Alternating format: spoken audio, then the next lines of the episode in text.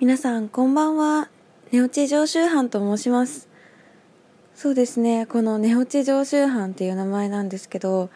これは私がよく夜友達とゲームをしながらこう話してるんですね。そうすると私すぐ眠くなっちゃうので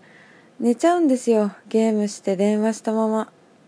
でそっから友達に寝落ち常習犯っていうレッテルを貼られましてそれからもうあの自虐ネタとして使わせてもらってます。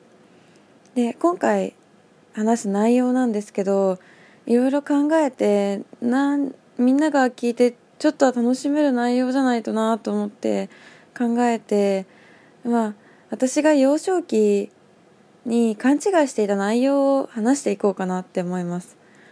まあ同感してくれたりとかあ私もそうだったなとか思ってくださる方はちょっといらっしゃるかどうかわからないんですけどあちっちゃい頃ってこんな勘違い、まあ、してたなっていうふうになんとなくほんわかに気持ちになっていただけたらいいかなっていう感じです。そうですね。いくつか話していきたいんですけどそうですね。皆さんプリキュアとか見てますか？私小さい頃プリキュア見てました。私は2人はプリキュアの時代が一番好きだったんですけどその頃アニメの中で出てくるアイテムとしてこう携帯型のアイテムがあったんですね。でそれをこうパカッと開いてなんかあのちょっとその決まった動作をするとあの着替えられるっていうそういったものだったんですけど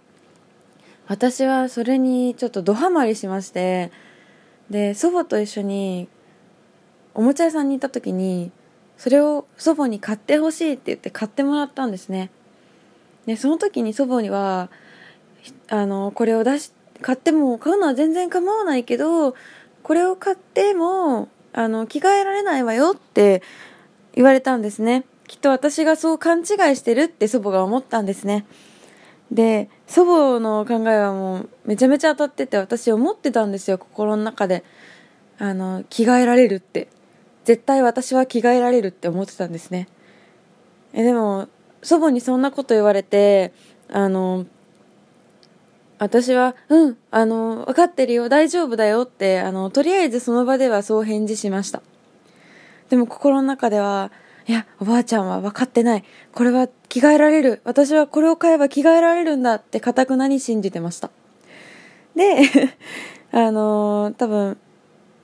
皆さん、あの、お察しの通りですが、家に帰って箱を開けて、ルンルンとした気持ちでこう、あのー、携帯を触り、着替えられないことを知って、ちょっとしょんぼりがっくりしましたね。その後はね、普通にあの付属していたカードでおもちゃとして楽しく遊んでたんですけどいやあの瞬間はちょっとああ着替えられないのかってちょっとしょんぼりしたのを覚えてますね。あと何でしょうね。あとはあのイベリコ豚ですね。イベリコ豚ってあのー私文字で字面で見てなくて耳でしかイベリコ豚っていうものを聞いてなかったですね。であのイベリコ豚をイベリと小豚で分けたんですよ私頭の中で。だからイベリっていう種類の小豚だと思ったんですね。で父に小豚イベリコ豚っていうぐらいだからきっと小豚の状態でその商品になってるから小豚ってどこで区切るの？ってお父さんに聞いたんですよ。そしたらこれはイベリコっていう種類の豚だよって言われてすごい恥ずかしくなりましたそれ聞いて。あーって。まだまだ考えが甘かったっていう風になりましたね。そうですね話すとまだまだたくさん溢れてくるんですけどちょっとここら辺にさせていただきたいと思いますありがとうございました。